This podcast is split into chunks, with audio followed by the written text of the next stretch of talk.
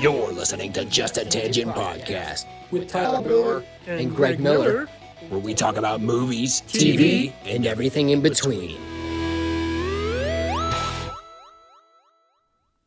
Welcome to Just a Tangent podcast. I'm your host Tyler Brewer. And I'm Greg Miller, and we've got a uh, we've got a good episode for you. Yeah, today we are going to be reviewing our uh, trip to Texas that we took last week, and uh, along with that, we're going to talk about some some films that relate to that, mainly racing films. Yeah, so it's going to be a little bit of a shorter episode. Uh, the Halloween episode that we did was uh, a bit longer by our standards, uh, so we're going to keep this one a little bit a little bit more brief. Um, but the trip was amazing, and uh, for those of you, well, I assume that pretty much nobody knows, but we went to the the Formula One race in Austin, Texas. Um, Tyler and I did, and that was our first like trip as just the two of us. Yeah, yeah. Um, so a- aside from like you know taking a day trip somewhere, Yeah, but that was our first like out of state you know week long trip. yeah. So we flew out uh, Wednesday morning, around seven o'clock or so, seven thirty, and uh, we had to go to Sarasota, Florida, and we didn't change planes, and we flew to Dallas for a quick layover where we had enough time to grab some lunch, and Gregory grabbed some photos and some videos of uh, some things in the airport that were pretty cool there. And then we just got on a short flight from Dallas to San Antonio, and we had decided to stay in San Antonio for the for the our entire trip there, mainly because everything in Austin, rental cars, hotels, food, everything Is ridiculously pretty priced. pretty inflated for the race. Uh, we knew it was going to be a big crowd. I can't remember the record for the track um, for how many people were there, but they broke it clearly. So we'll talk about that a little bit later on how many Yeah. people we we saw there, and also between the two of us, Gregory and I had five cameras, and uh, we took a ton of photos and videos that will be compiled into a trip video at some point uh, this year for Gregory's YouTube channel. Yeah, uh, which my YouTube channel is just my name, uh, Gregory Miller. That's G R E G G O R Y M I L L E R. Um, and I think I have the the um, like custom URL now on YouTube because I I reached enough subscribers. So it's just yeah, meow. It's just uh, insert insert crowd noise here. but uh, I think it's just youtube.com uh, slash Gregory Miller, just how I spelled it just now, and uh, it should take you there. But we had a lot of footage, um, but I shot 120p on a lot of it, so gonna get some of that buttery smooth, slow Yeah. motion. Uh, should should make it look pretty cool. Yeah. So, So uh, yeah, like I said, five cameras, bunch of pictures and, and videos. Um, so we are going to talk a little bit about that trip, and obviously we were there for a race, so we are going to talk about some car and racing films for this shorter length episode. Um, if you guys want to interact with us, uh, our Instagram is probably the best way to do it. My Instagram is Mr. Forty Six Motorsports. Um, I think it's Mr. Period four six underscore motorsports. And Greg, what's your handle on Instagram? uh, I believe mine is Greg Miller dot films, so that's G R E G G Miller period films, and um, I'm pretty sure it's period instead of an underscore. Yeah, I think so. Yeah, but anyways, that's how you can reach me. We are gonna have our own Instagram just for Yeah. the podcast, but for now, that's about it. Yep. Um, also, before we get started, uh, I just want to give a spoiler warning. This is a uh, TV and movie podcast where we talk about a wide variety of uh, film and, and movies. And I just wanted to give a, a forewarning before we get started. We typically try to name the movie or the show that we talk about before we talk about it. Um, but just in case, this is your spoiler warning. Yeah. So back to the trip, we get to San Antonio. We're about 10 minutes from our rental car, so we just Ubered to it.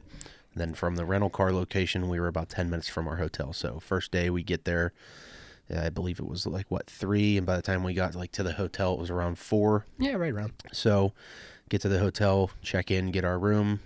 Greg fell asleep. Um Almost instantly. pretty much. Um, and then from there, we kind of got our stuff together, and we. I wanted to go to a Black Rifle Coffee retail store. I knew there was one in a town nearby San Antonio, but what I did not realize until I started searching for, basically trying to map out our our route, a Black Rifle Coffee San Antonio retail store popped up. So, and luckily enough, the store I had planned on going to was like 45 minutes away. And this one was Um, like ten. Yeah, this one was like 10 minutes away. So Yeah, it was, and it was a really cool experience because I, um, I've only seen Black Rifle Coffee Company stuff through like whatever the Corridor Crew has done. I mean, those of you who listen to our show regularly, you know I talk about them a good bit because I, I look up to them. But uh, they've done work with that with that company. They do like different short films Yeah. and stuff. Um, but it was cool. To, it was cool to step in like the actual store. I'm not a big coffee drinker, which some of you might gasp, but uh, probably probably the worst part about that, if you're an avid coffee drinker, is that we were in a physical store yeah, and we both got hot chocolate. yeah, and there's none o- over on the like the east side of the country. Most of them are on the west Yeah. coast or Texas. You know, I think Utah has a couple. Um, I think Washington State has a few. Uh, I think the first one on the east coast we're gonna get is in Florida somewhere. Uh, from what a couple Mm. people working there had said. But uh, yeah, Greg and I unfortunately don't really care for coffee that much. Uh, even though we were at Black Rifle Coffee, we still got some. I'm wearing one drink. of their hats right now. Yeah, Greg has a BRCC crosshair hat on from the store. Him and I dumped a, a bunch of money while we were there. Got some souvenirs for some family and friends, and also plenty of stuff for ourselves. Yeah. So the first night we went to Black Rifle Coffee and didn't really know our way around. We had eaten breakfast and lunch during our travel, uh, but we did not eat dinner yet. So we had asked somebody there uh, what they recommended, and they said There, there's a place called uh, Los Bolitos. Yes. Uh, uh, let, let me pronounce that a little bit better. Uh, Los Bolitos. it was it was uh, L O S Bolitos. Yeah. Um, but uh, it was awesome, and I mean, I, I'm sure there'll be a lot of things that we say are awesome on the trip. but Yeah. it was cool. It was, it was like this little family run, like uh, it was Mexican, right? Yeah. It, it- yeah, it was Mexican cuisine. Um, and we got well, I got a uh, it was called a California burrito, and we got it with adopt a panda meat, Yeah. which is actually adobada meat, but we.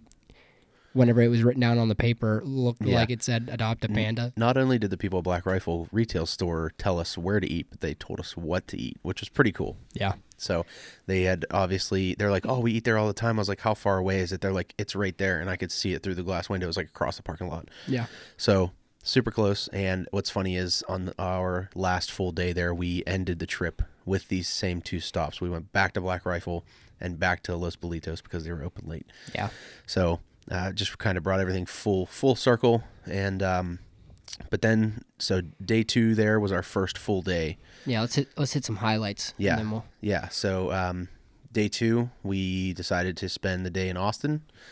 So we, I, I had plans, and I spoke with uh, a producer for Drinking Bros podcast, and we traveled up to Austin to go to their studio, which is in an undisclosed location.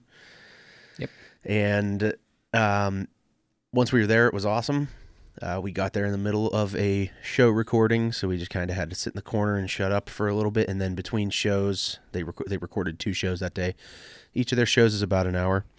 There was about an hour of downtime between, and everybody there was super friendly, from Rob Fox to Dan Regester to Giorgio. Dan Holloway was there, and uh, Hightower Sean was there too. I didn't talk to Sean that much; uh, he seemed pretty quiet, but talked to both Dan's obviously, and Yeah. Giorgio was hilarious as expected, and uh, Rob Fox was was awesome to talk with. Yeah, yeah, it was it was cool. I, I don't really listen to the to the Drinking Bros podcast much. Um, I honestly I've said it before, but I don't really listen to podcasts much. I'm a much more visual person, so I like to see what I'm experiencing, which is why movies are great for me and, and video games as well. Um, that's also why I don't really read a lot of books, is because uh, I like to see the visuals. But anyways, So we got there. Uh, for those of you that don't know, it's this it's, it's this gigantic podcast network. They do video and audio. Um, they have an, an enormous audience, millions of listeners. And uh, between their shows, they have like a regular Drinking Bros show. They have fake news, American Party. Um, they have um, a sports show where they talk about sports and sports betting. Um, and then they have like one with Jack Mandeville, Friday Night Jack Sesh, and then um, so I just wanted to ask Greg real quick to get his reaction afterwards, after you know seeing it and thinking about it. What did you think of their studio and how they ran their shows, and how how how was your experience while we were there? Well, I was looking at it uh, almost purely from like an equipment and production side of things, um, not necessarily the topic, but as far as how the um, as far as how the studio was laid out, with relation to their topic, um, they they had a lot of stuff that was was really relevant to their show, um, which really I think draws in people visually for their video side of things. Um, as far as the actual studio space, aside from the the things that they talk about, um, they they did a very good job with with lighting and camera setup. Um, it seemed like they had their colors pretty dialed in. Um, they used, I'm pretty sure, exclusively Sony, so they did a good job keeping everything, um, everything unified and, and connected as far as the visuals go. Most of them were the were the Alpha series cameras um, with some small rig cages, and then they had some good, uh, they had some good um, what's the like spotlight style uh, Yeah. lighting above with with the the giant soft boxes which really did i think that was their only source of light in the room they didn't have any other like lighting on so that being said the room was completely lit with just the the studio lights which tells you they did a pretty good job Yeah. um lighting it softly to keep uh, natural skin tone so It was pretty cool. Once we first got there, uh, American Party was being recorded, which Dan Holloway is a host, and, and so is uh, Dakota Meyer. He's a Medal of Honor recipient. He wasn't there. He was uh, hosting via Skype call, but it was kind of cool. We, we were just told to sit on the RPR set, which uh, is Ross Patterson Revolution, which is another host's show. Um, and it was just fun. Like, it was kind of surreal just sitting there on a set that I had watched nearly daily for the last couple of years, and Yeah. so it was cool to see. i think it was a lot a lot more of an experience for you um Yeah, but uh, I, I mean that it was more of an experience for you because you had listened to them. Like if I was on uh, the Matti and Pete show with Matti Haapoja and Peter McKinnon, I'd, Yeah. I'd like lose my crap because I mean I watch them on YouTube all the time and Yeah. I really look up to them. So I could only imagine like that's why I was taking pictures and stuff Yeah. while we were there. Is like this is probably a pretty cool moment for Tyler. yeah, it was for sure. And like, unfortunately, Ross was out sick, but I still got to meet Dan Holloway, who I look look up to a lot. And uh, even on this show, I I try and and uh, pull in and use my inner Dan Holloway for for some parts of the show, um, for just how he speaks and how he how he um, presents presents himself for the show. So um, that was pretty awesome. So we, we got to talk with those guys in between shows, and then uh, Rob Fox and Dan recorded um, Drinking Bros Fake News that, that day, which was a live show. And something that was funny was we were sitting on the American Party set, and Dan Jester accidentally hit the wrong camera button, and we were on yep. we were on screen with a bunch of live viewers for just a split second. But I went back through the recording after we got back to the hotel and found it, and took a little screen recording of it, which was pretty neat, even though it's just a split second.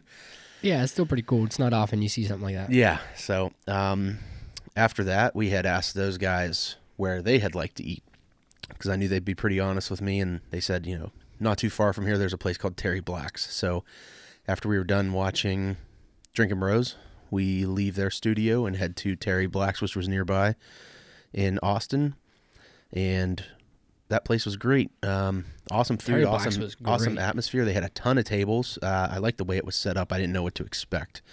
I knew it was a barbecue place, and outside, you know, they have smokers going. There's just smells fantastic as soon as you pull in the parking lot. Yeah. And then you go inside, and somebody said it's cafeteria style, which it wasn't like a ding in any way, but I, it just wasn't what I was expecting. So I get in line, and the food through the glass display just looks so good. So you go in, they give you like a lunch tray, and they you pick your sides first. And then after that, you go to another station where you would pay, but before you pay, you tell them what type of barbecue you want, whether it's like a sandwich, not a sandwich, whatever. So Greg and I had eaten there. I got a T-shirt because I liked it so much. I thought it was great. That may be the best meal we had down there. Yeah, it's between that and the burrito from Yeah, Los, Bolitos. was awesome. Yeah, th- th- those are the two best places. I mean, we went back to Los Bolitos, but probably because it was so close. I mean, if Terry Black's was really close to where we were staying, we probably would have went there too. that and it was really convenient uh, because we were gonna have to wake up super early Yeah. to get our flight home, and we could just uh, cut the burrito in half because it was Yeah. huge, and then just heat it up as like almost like a breakfast Yeah, sandwich. so we ate breakfast at 3 a.m. in Yeah. the elevator, as the trip video will show. yeah, So, um, yeah, But uh, so after Terry Black's, we weren't sure what to do. It was uh, 4 p.m. Yeah, And- 4 p.m. on a what, what was that? Uh, Thursday. Yeah, that was Thursday. So we didn't know what to do. So I had started looking up arcades in Austin to go to. So um, found an arcade. Pictures looked good. Looked like a good selection of games, but they were closed until six. So I found this other place called Cidercade in Austin. So we leave. Can't remember. It wasn't that long a drive. Twelve minutes, fifteen maybe. Uh, we get to Cidercade. It was ten bucks a piece to get in. Everything inside's on free play. I didn't really know what to expect. Had decent ratings. Yeah, it, food and uh, alcohol there as well. Cidercade was cool because it was probably the probably the best arcade that I've been to aside from um, Replay FX, which that's not really an arcade. That's a convention Yeah, event. event. Um, so that was, you know, Replay FX was the coolest uh, place I've ever been to that had arcade machines. But being that Side, Cidercade was an actual arcade, it was probably the highest quality arcade that I, I've been to in my lifetime just because they had actual games. And I don't know that I saw a single ticket or like prize game there. It was all video game. Yeah, I mean they stuff. they had a couple like ticket games, but you didn't get tickets for it. Like there were no prizes or anything. You paid ten bucks to get in, and the building on the inside was much bigger than what I thought it was going to be from the outside. Oh, yeah. So they had like a huge pinball room. They had and actually like I hate whenever I go to places like that and they have like the crappiest games. That place had great selection. They had bubble top hockey. They had all kinds of stuff. Yeah, and they had like they had current games or, or more recent games, Yeah. and they had older games, but they were in the games were in good condition, with the exception of Tron. Tron was uh, a little rough. Yeah, The- I will say joystick was a I bit I wanted rough. to play Blades of Steel arcade, but uh, it the that was the only one I went to that wasn't working right. Yeah, I, I don't even know if it wasn't working right. We just couldn't figure it Yeah. out. Oh, what was that? Uh, Death Ball. Was it Death Ball? Yeah, a yeah, yeah. It was Death Ball. That's a, Um, like a brand new arcade game that was a blast. it was it was awesome. It was kind of like kind of like a same um same type of uh It's like a 2D Rocket League. Yeah, yeah, yeah. Rocket League. It basically, it's kind of like a mix between uh, a 2D side scroller and Yeah. Rocket League. But, anyways, that's that's a tangent. But yeah, we finished up at uh, Cidercade, and then we went to um, we went to there was like a boardwalk. Yeah, like right, River, Riverwalk they called it.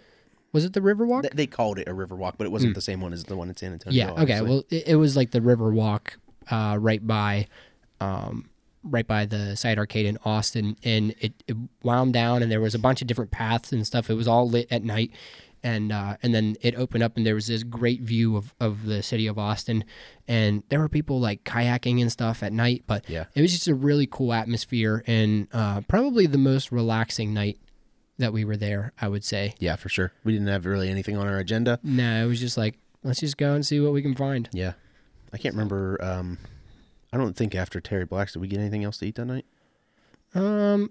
Well, we had our stuff from Walmart that we had bought, so yeah, we just kind of snacked. That's right. But So, um, yeah, like other than like some of the events for the weekend, our main hangout spot was just a hotel room. We were watching Rick and Morty and Family Guy pretty much all weekend. yeah, yep. And then Friday, so that was Thursday. Friday was um was the first day of practice. So essentially, how the schedule went was uh, Friday was the first two sessions of practice, and then Saturday was the third session of practice in the morning, and then qualifying for the race in the afternoon, and then Sunday was the actual race. So Friday we got there, uh, and it was it was pretty cool. There was a good bit of people there, um, and it just grew throughout the weekend Yeah, exponentially. yeah, seeing how many people were there were, were I'm sorry, seeing how many people were there for practice uh, was a really good indication as to how many people there would be for the race because I was kind of surprised by the practice numbers. Yeah, the main goal for the day was to test out a couple spots for during the sessions and see where we wanted to. Basically, the main goal for, for Friday and Saturday was to find the best spot for us for the race on Sunday. And we had general admission tickets, so we had access to everything, but we can't really go into grandstands. But there are plenty of elevated grass hills around the track on purpose for people with the tickets that we got. Um, so we were able to test out quite a few places. Oh yeah, that we had uh, the first place we uh, sat was the turn one, which was the most packed place during race day. Oh yeah, big time. But we we didn't sit there on uh, race day, just just the first practice. Yeah, there session. was actually some some decent amount of room on practice day, and I thought to myself that that was a lot of people until I saw how many people were in that triangle on race day. So turn one, it goes up. It's a sharp hairpin to the left, and to the right, there's a grassy hill with a Yeah. grandstand up there. And the grassy hill is in like the shape of a triangle. And uh, whenever we were there for first practice, you know, I thought it was pretty busy, but I did not have the expectation of the amount of people that were packed into there. Um, it's a grass hill, and from where we sat, we could see it, and uh, you couldn't see any grass Yeah, during the yeah, race. Yeah, it was it was crazy. Um, It was like standing room only. If you took a chair, you weren't allowed. Yeah. Basically. So we'll get back to the rest of our trip, but to to get to um, our actual focus of the podcast, we'll we'll talk about some movies right now. Um, the pretty much the only one that I brought, being that this is a shorter episode, uh, I wanted to talk about Speed Racer, which I think is is overlooked a lot of times because it's seen as being um, pretty juvenile. Uh, just like the the topic or the idea Yeah. of Speed Racer, but the movie is very well done uh, in the sense that, like, I kind of categorize movies that are that are moving and that are works of art in their their I would call them like film. Yeah. Like I think there's a difference between films and movies. Yeah, me too. Some would argue there's there's no difference that the words are synonymous, but um, there there are some things that I would say are much more um, impactful and drive home a message, and then there are movies that are just purely fun to watch, like um, uh, what what's what's the Free Guy just came out Yeah. with Ryan Reynolds yes. uh, Free Guy was was a really fun movie to watch. It wasn't like necessarily groundbreaking or you know the absolutely best story, but it was really fun. And the same thing goes for Speed Racer. And uh, I, I think one of the one of the best things about that mo- uh, movie, aside from the fact that like it's very colorful and they're you know they they represent like that manga style very well. Uh, the the reveal at the end of the movie or like the you know it's, the it's third the third Racer act. X. Yeah, uh, Racer X actually being um, Speed's brother. Yes. Uh, that was that was really cool because honestly, I hadn't read or watched any of the old Speed Racer cartoons. So I didn't know anything about it. I didn't even know if he was a character in them. Like I did, I went into that movie blind as a kid, Yeah. and seeing that uh, reveal was really cool. Um, That's one of the most satisfying momentum moving CGI shots ever where speed is spun out in that in that like funnel and he finally gets the car after it has stalled and he gets us to start and he does like a, a loop around and then as he goes past the camera he goes onto a straightaway and it's like a single shot Yep. that follows him and it is just very like Isn't- satisfying isn't that the same shot where everyone's like, it, like talking to him? You know, it's Um, like he's, I- he's recalling I think things. so. I, I think so. And he's, like, hi- gaining- his his brother is watching the race from like the booth, and Mm-hmm. he's saying to listen to the car, and so he's trying Yeah. to listen to it, and then he hits he hits it, and it, it starts up. But Yeah, it's one of those movies where like it's not I mean there there are moments when it's campy um but it, it still it still takes itself seriously. Yeah. Like it you know, it it's respecting the story without like downplaying it with goofy humor. Um yeah, it's not it's not it doesn't feel campy. Yeah, it It, like it takes itself seriously, but yeah, it feels it- stylized. it is anything. incredibly colored. There's even a few sections where like uh, you you go into Speed's imagination almost, where cars are like like he's drawing a car on a piece of paper, and uh, you go into his imagination of the car and how it's going, and like the way it it like swoops through and like makes reality into like butter or water, and Mm-hmm. just it's it's just like a very tranquil kind of scene, and also like it's super colorful movie. Yeah. Um, kind of similar to the to the vibe that I get uh, or that I got from watching Scott Pilgrim. Yeah. like Scott Pilgrim, you know, the story was still there, um, but you know, it was very stylized and Yeah. unique to its own. Scott Pilgrim like gets campy because like he wants like it wants to be whereas like campy movies they're trying to take themselves seriously and they're just so campy they kind of suck. But um yeah, so I think that movie's like one of the most underrated films in general just because it, it is good and it, it the amount of work that went into it is pretty incredible. And I think as a kid, that was the first time I had seen somebody flip the bird on a movie.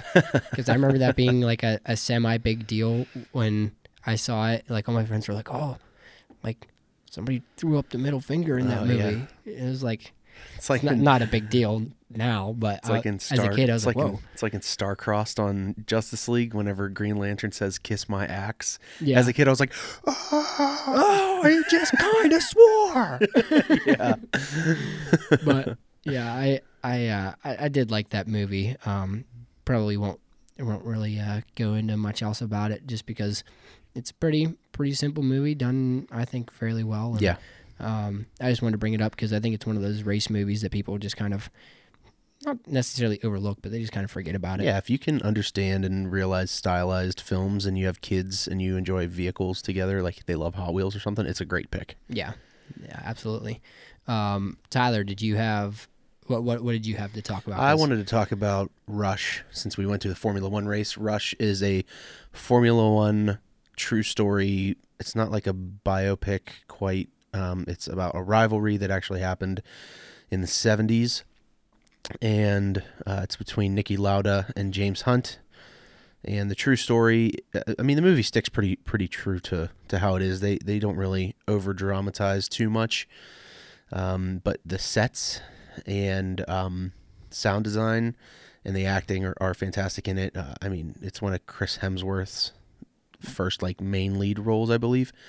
Um, other Very- than very other other other than like Thor, um, yeah, he does a good performance in that. And something else I like is both actors uh, look very similar to their real life counterparts at that time period. And I like the feel it has. I like the music. Um, it's directed by Ron Howard, and so it just has a cool feel to it. And what is on the line, like it's one of those films where like real life was dramatic enough. They didn't have to overdo it. Like Niki Lauda gets into a life altering accident in the film that actually happened and there's footage of it and they make the footage in the film match the footage that actually happened. Yep. And and there's a bunch of things like that and it has like some very touching and good dialogue towards the end with uh, the only voiceover of the film. Um, it's very very easily like a, a true story that just didn't need anything else added to it. Like you didn't have to make something that was already cool any cooler because whenever people do that, they usually ruin it. Yeah, because I mean, in, movies like that, you're trying to portray reality in a sense. It's not it's not a documentary, but it's you know the telling of a true Yeah. story. So there's no need to embellish. Um, I mean, obviously there are certain aspects of filmmaking that just naturally lend itself to being more dramatized, whether that be sound design or camera work or or you know the instrumentals and and soundtrack. Uh, those things add drama and suspense. Yeah. Um, but in in Rush, it just accompanied it very well and uh, and partnered with the story that was already existing. There was really no need to um, embellish it at all. Yeah, something I just wanted to touch on real quick about it that I really enjoy is it's one of the only films that really brings weather into its environment and its set because uh, long story short the 1976 season was the, the finale of the season was the deciding factor in who won the championship. And it was raining and just the way they do the rain it feels very claustrophobic visibility is low and they still keep it exciting. Like it's not it's not boring. Uh, and like i can probably count on one hand like the amount of films that have like unpredictable weather that's done like in a way like almost every movie like the the weather and the situation is perfect and the movie's more about like the dialogue and stuff but this one that environment is very important because Yeah. it actually impacts how the championship ends up and the risk that James Hunt took I, to win the I would say I would say a good way to put it is um, the the weather in, in the end of that movie partners with the story, whereas some other movies that do weather very well, it's almost the focus. It's like okay, well, there's this there's this horrible. It's like the the weather is almost. Uh, the antagonist in, Yeah. in a sort of a way like they're fighting against it Yeah. whereas the the weather in this movie uh, and the different um, problems that it causes on the track is really just an obstacle. The main focus and the main conflict is still the race and the championship. yeah So I think one of the only other films that does like bad weather in a vehicle really well is We Own the Night, which I don't think you've seen. It's a Mark Wahlberg, uh, Joaquin Phoenix movie, and there's like a car chase in it, and it's raining uh, just incredibly hard, and uh, it just adds to the atmosphere and intensity to it, with like wipers going and the sound design and how the wipers are, and um, I believe that movie takes place in the in either the 70s or 80s, and it's like a, a cop gangster movie Yeah. kind of. it's little things like that that people take for granted whenever they're watching movies. I mean, how it, every single day of your life you experience weather in some fashion or another. So it's it's not anything out of the ordinary to see you know a rainstorm. Like Yeah. it's not like your your life is going to uh, completely be changed because you see a movie where there's a rainstorm in it. But you know it's a it's a storytelling aspect that needs to be.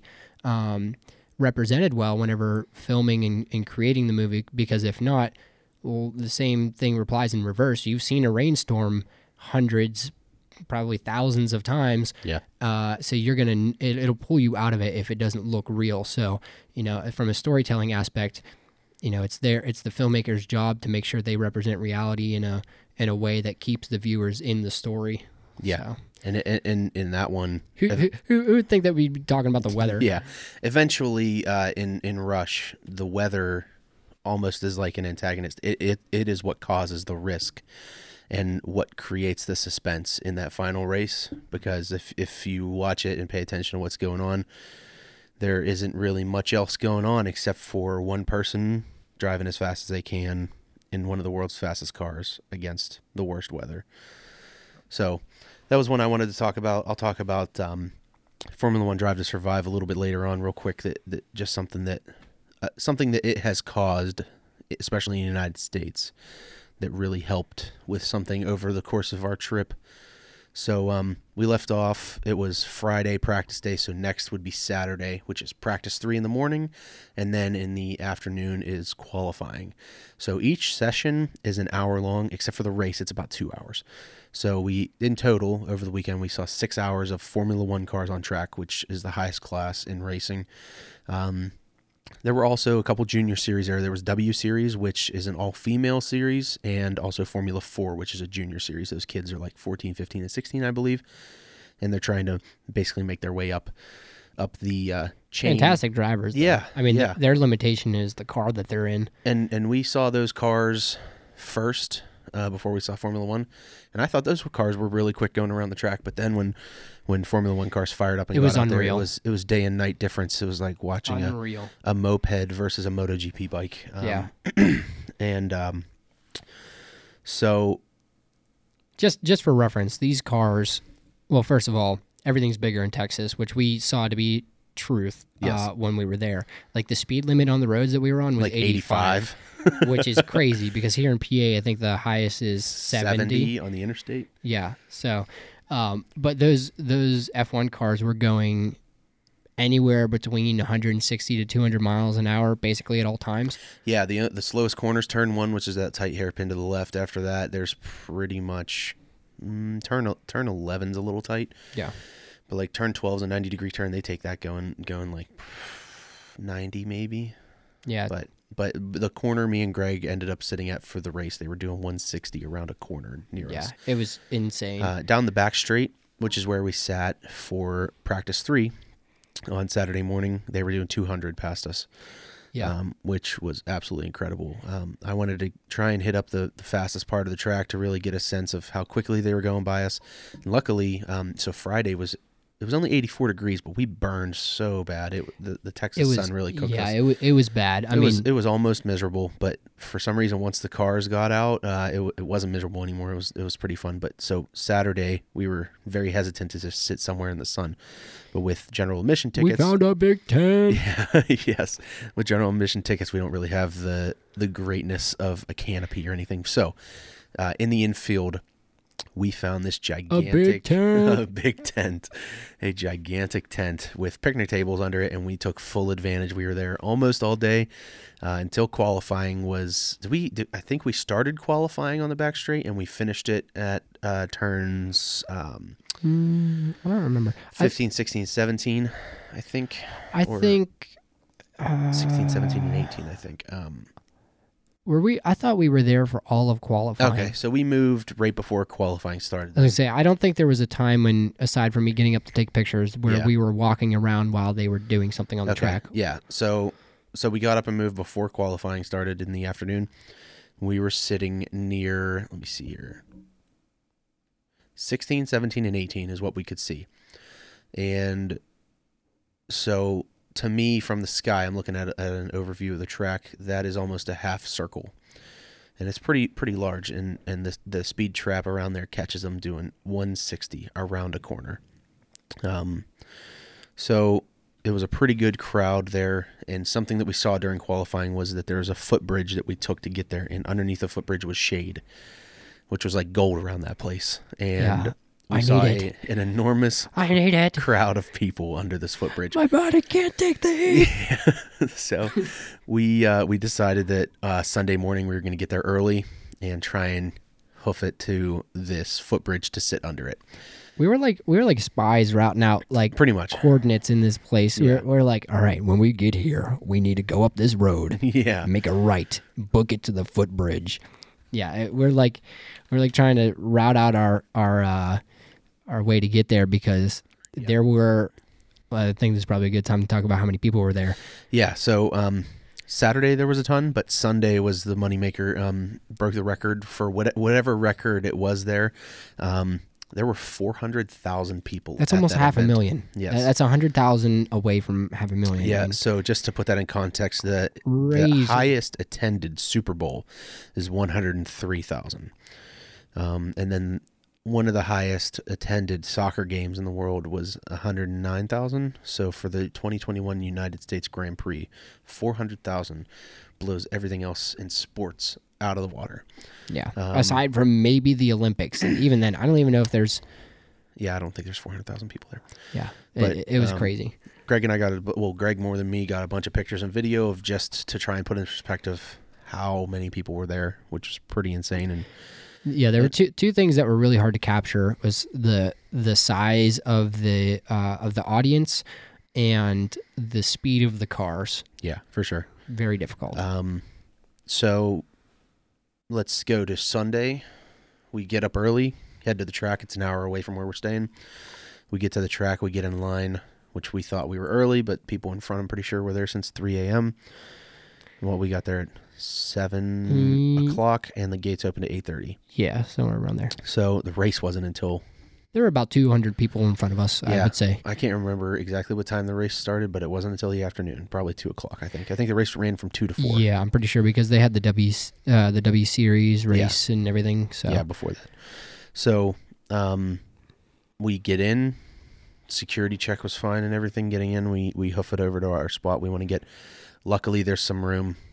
There's already people there though. Um, we were going in around. Right but by- we fought our way through. yeah. we went in at turn 11 and, and worked our way through a couple uh, footbridges to get there.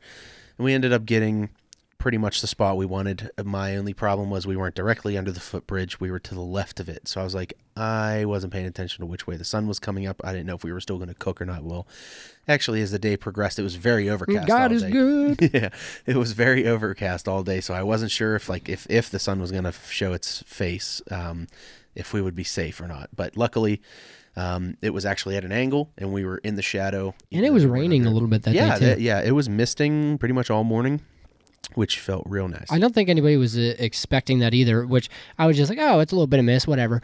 And uh, I, you know, I was just thinking of like, okay, am I gonna get wet? Am I gonna have to, you know, Yeah, be careful with my camera equipment type stuff? I mean, my stuff's weather sealed, but still, you gotta be, you gotta be careful. And Yes. then I, it kind of dawned on me, it's like, oh crap, this could affect uh, how these racers drive. You know, th- this might be interesting to Yeah. see.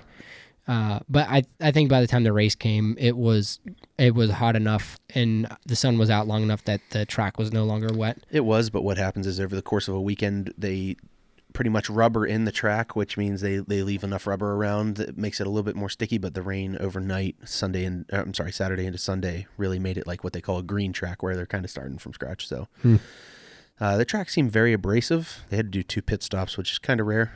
Seems like most tracks, the majority on the calendar, they do one stop at. And some of the rules, real quick, um, just not not to make this any longer, but uh, you have to make a pit stop if if it's dry. You start on a tire and you have to switch to another tire. I believe there's three av- available per race. Typically, there's a soft, a medium, and a hard. Um, but if it's raining, you don't have to stop. You can race on intermediates or full wets, depending on how insanely pooling the water is. Things like that. These cars still go in the water, even un- unlike things like NASCAR. Um, so Sunday, Take that NASCAR. yeah, we get to our spot. Um, we were sitting on a grass hill underneath a footbridge. didn't want to sit on the grass much longer because it was wet. Um, so Greg went and found a flag I to sit on. And he bought a McLaren F1 flag for us to sit on. Yeah, I went to this booth. I was like, uh, "You guys got any flags?" He's like, "Let me look." And then he came out with one. He's like, "Is this okay?" He's like, "I don't even care what it looks like. I want it. It's so that my butt doesn't get wet." And it ended up being a McLaren flag, Yeah. which we were rooting for McLaren. So Yeah. So Daniel Ricciardo. Yeah. So uh, we ended up sitting there for a while, and then I got up and I found two red seat pads, so I bought those. So like day of, we like makeshifted our little camp we had going on. It was pretty Um, legit. I yeah. got two giant bags of popcorn. Yeah, gigantic bags of popcorn that we blew through throughout the day. Um, and Greg had his tripod set up, and luckily we weren't like obstructing anybody else's view or anything. And Yeah. really wasn't in the way. Eventually, you know, more and more crowds started coming around us, and uh, we are kind of boxed in. So, like, if you need to go to the bathroom, you kind of had to. Rudely step in front of people. yeah. People were not happy when I got up to go take pictures Yes. because I had to like walk in front of them, which whatever. Like y- there has to be some kind of grace. Like Yeah. people were walking in front of us and we didn't make a big fuss. Yeah, it wasn't a Pe- big deal. People were like, "Meow, meow, meow, why you walking in front of me?" Yeah. So, um, but the race was awesome. It was two hour, right around, right around two hours long. Who, Uh, who won? Was that uh Verstappen won. Verstappen? That's right. Uh, it was a pretty good race, um, just for people that I'm not going to explain all the terminology, but basically Verstappen had pole. He started first. Hamilton beat him to turn one and kind of put forced him off the track a little bit, and he took a big lead. And Verstappen undercut him for both pit stops to pass him in the pits to um, basically take the win. Yeah. Um, so Verstappen won. It was a really entertaining race. There was a lot of drama, and something that made the whole experience great was right in front of us across the track was a gigantic jumbotron with with the TV live feed on it.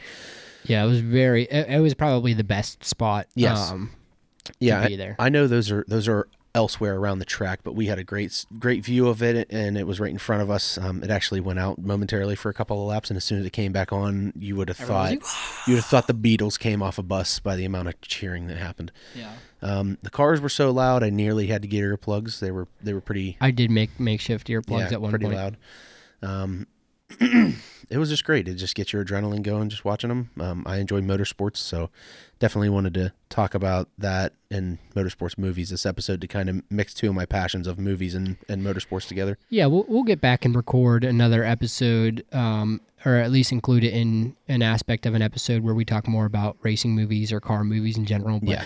we just kind of wanted to talk about our trip because it's you know very very much related to to us as um, as cousins and as uh, hosts of this show. So Yeah. you get to know us a little bit better, what we're interested in. Probably Um, the worst part of the trip was trying to leave the track. Uh, took us about, I think Oh we my sat still for four hours, eh, three hours maybe. No, it was on the Was it way like out. two, it two was and a like half? on the way. Yeah, on the way out, it was like two and a half. I mean, total. Maybe it was four from the time we got to the car to the time we got to the hotel. Yeah, that that's more accurate because it took about an hour and a half once Yeah. we got out of there to get home So or um, get to the hotel. our little parking lot that we were in was very well placed for us getting to the track and back to the car. But once we were in the car, getting out onto the main road was very poor. And supposedly, horrible. Supposedly somebody was directing traffic, and they bailed on their responsibility to do so. So um, it was left up to just whoever was in the car to cut people off and make their way onto their main road. Well, was wasn't one, there- one lane each way? there was like a couple of teenagers that were directing traffic, and somebody told, told them to buzz off. Yeah, then- yeah, basically, and they listened for whatever reason. But Yeah. regardless, um, took us a while, but we eventually got out of there and made our way back to San Antonio. And before we went back to the hotel for our last night there, um, we stopped at Black Rifle Coffee for a final time, and we also uh, went to Los Bolitos to get those burritos that we really liked. Palitos, And um, give me those chips. they had an awesome salsa bar. Yeah, Um, it's great. But uh, then from there, we went back to the hotel, crashed. Well, we, we finished packing, and then we crashed, and then uh, We, fell asleep up- watching Rick and Morty. Yeah, for the fifth time. Yep. And then we got up, I think, at two thirty or three Yeah, it was two to get our five o'clock flight to Baltimore, and then we had a layover. I basically slept every single moment that I had the opportunity to. yeah, to. Greg slept a lot on the plane. Um, I slept in the airport yeah, in the airport as well. listening to music. So, um, yeah, we got to Baltimore, had a quick layover, enough time to get lunch, and we made it back to Pittsburgh. We had a 40 minute flight to, from Baltimore to Pittsburgh, and we made it back here. F- eh, it's by one o'clock. We got Yeah. out of the airport by. Listen to an by audio two or book to help with it. It's Yeah. kind of nice. Yeah, I listened to The Terminal List by Jack Carr, and it was read by Ray Porter, which was very entertaining and made the day go by a bit quicker. So Yeah. So overall, it was it was a great trip. Um, like like we said, there's going to be some form of a, a recap video on my YouTube channel. Um, for those of you who who have uh, been listening and care to watch, that's that, I mean, feel free to look at it. Um, so we're going to try to get that out ASAP, but we have a lot of stuff to go through, and uh, it's kind of difficult to just tell, on my cell phone, just like on that. my cell phone, I had 130 images and videos, and then that's not including your phone, both of our DSLRs and the GoPro. yeah, And it's I was very generous with the GoPro and how much I used it for unnecessary things. yeah, I mean that's. Uh, I got some buttery smooth stuff with my with my Nikon, especially once I had it on the tripod. But anyways, all out that of the whole trip, to say. out of the whole trip, I got one good DSLR picture, and it's of Max Verstappen who won the race, and it, that thing is crisp. yeah, it was And very I nice. did that on the fly with a manual focus. I am proud of myself. Yeah, it was very good. It, it was a good shot. Um, but yeah. Oh, we didn't even talk about the river walk, which would That was okay. San Antonio Riverwalk. It wa- uh, it you was talk, talk about that picture you took. The, the Yeah. long the long exposure picture. That that was that was pretty cool. yeah. I'll kind of wrap it wrap things up with this. So um, What I'm sorry. What night was that? Was that s- that was before the race, so that would have been Saturday night. Saturday night. Okay. Yeah, that would have been Instead Saturday of- night yeah. before the race, um, because the race was Sunday morning. So we went to uh, San Antonio. We've been looking forward to the Riverwalk. We had heard great things about it. I think I was picturing something more like, like Market Square in Pittsburgh at night, or like maybe similar. Vi- I mean, obviously it's not the city like New York, but similar vibes to like Market. Uh, or no, I'm sorry, Station Square in um, New York City. Like I was just kind of picturing like a little bit more Times Square. yeah, that, yeah, not Station Square, You're Times good. Square. Station Square. I think is in Pittsburgh. Yeah. You're good. but anyways, I was just picturing a little bit of a different vibe. Um, but it was cool. They had the the river there, and they had a bunch of these like tour boats uh, that were going by, and they had these LEDs on them. So I got up on one of the bridges. Uh, there were several there, and I did uh, I did a long exposure of the the boats going underneath the the bridges and into the tunnels and the illumination that it gave on the water as well as on the walls of the tunnels and it was a cool it was a cool picture i was glad that we went there just even you know to get that photo Yeah, we were right near one of the tunnels that the boats go into that is actually not lit Which- at all inside. So that was pretty. let me see i think awesome. i have i think i have it um here but i mean the trip the trip overall was good um i love to travel i love travel videography and um Other than the storytelling race- like that Yeah, other than the race, my favorite things were uh, Drinking Bros podcast and the Black Rifle Store. And uh, I mean, obviously, everywhere we ate, except for maybe one place, was fantastic food the whole way around. No complaints. Um, yeah honestly it uh, was, it was a nice ate- atmosphere. Everybody was great. everybody down there was more than polite. Great hospitality. But uh, it was a great trip. That was my first time to Texas. Um, hoping to go back. Uh, I think my biggest issue I had was like some dust affecting my sinuses. Um, but other than that, I, I even had some issues coming back. My my allergies were acting up. As soon as we got back in the plane and started heading back up here, they seemed to not happen anymore. So Well, here I don't know if I can turn this. I might bump the mic or something That's a little okay. bit. But yeah, oh, nice. So Greg showed me his long exposure uh, photo from the river walk. I really like the umbrella seats on the left there, but yeah, if you guys want to check out what Greg Greg and I are talking about right now, check out his Instagram. I'm sure he'll have it up there. yep. I'll be posting this one uh, as soon as I finalize it. There's a couple more things I gotta do to work on it, but um, I'll be posting pictures from the trip on our Instagram, which I think we talked about our handles already, didn't we? Yes. Yeah. So um, go and check that out, and then uh, check it out on YouTube once the video's out. But um, aside from that, that's probably going to be about it for this episode. Good to go, Um, I think. Yeah, we just wanted to talk about our trip, uh, throw a couple racing movies in there.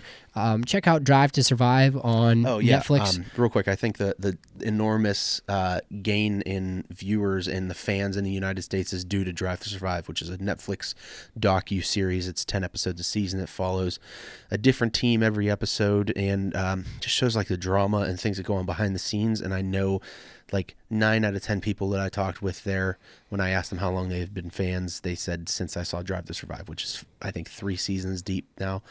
Um, and this season of racing is actually probably the best season in general that that I've seen since I've been paying attention, which has been about I know ten or fifteen years. So. Um, if you have Netflix and you care to see what Formula One's all about, check out Drive to Survive. Yeah. And then other than that, I'm good. Yeah. Thanks for thanks for hanging out with us. This is definitely a little bit of an offshoot episode. Um, probably the closest thing to like a sports episode that we'll we'll ever have. Yeah. Um, yeah. I mean, it's just kind of a nice, relaxing, uh, chill time. We just recorded uh, our Halloween episode, so if you're just catching this one without having listened to that one, Check that um, one out next. check it out because even uh, it's more it's more horror related Yes. so uh, not just specific to halloween so go and check that out we had our, our first guest uh, david and uh, it was it was a great episode so uh, aside from that that's going to wrap things up thank you for listening my name is greg miller I'm Tyler Brewer. and this has been just a tangent thank you Frankly, my dear, I don't You're gonna it need a bigger boat. Serious. Where we're going, we don't need my boat. Keep the change, you filthy animal. Nope, was a bad choice. You're killing me small So you're telling me there's a chance? Life moves pretty fast. To be continued.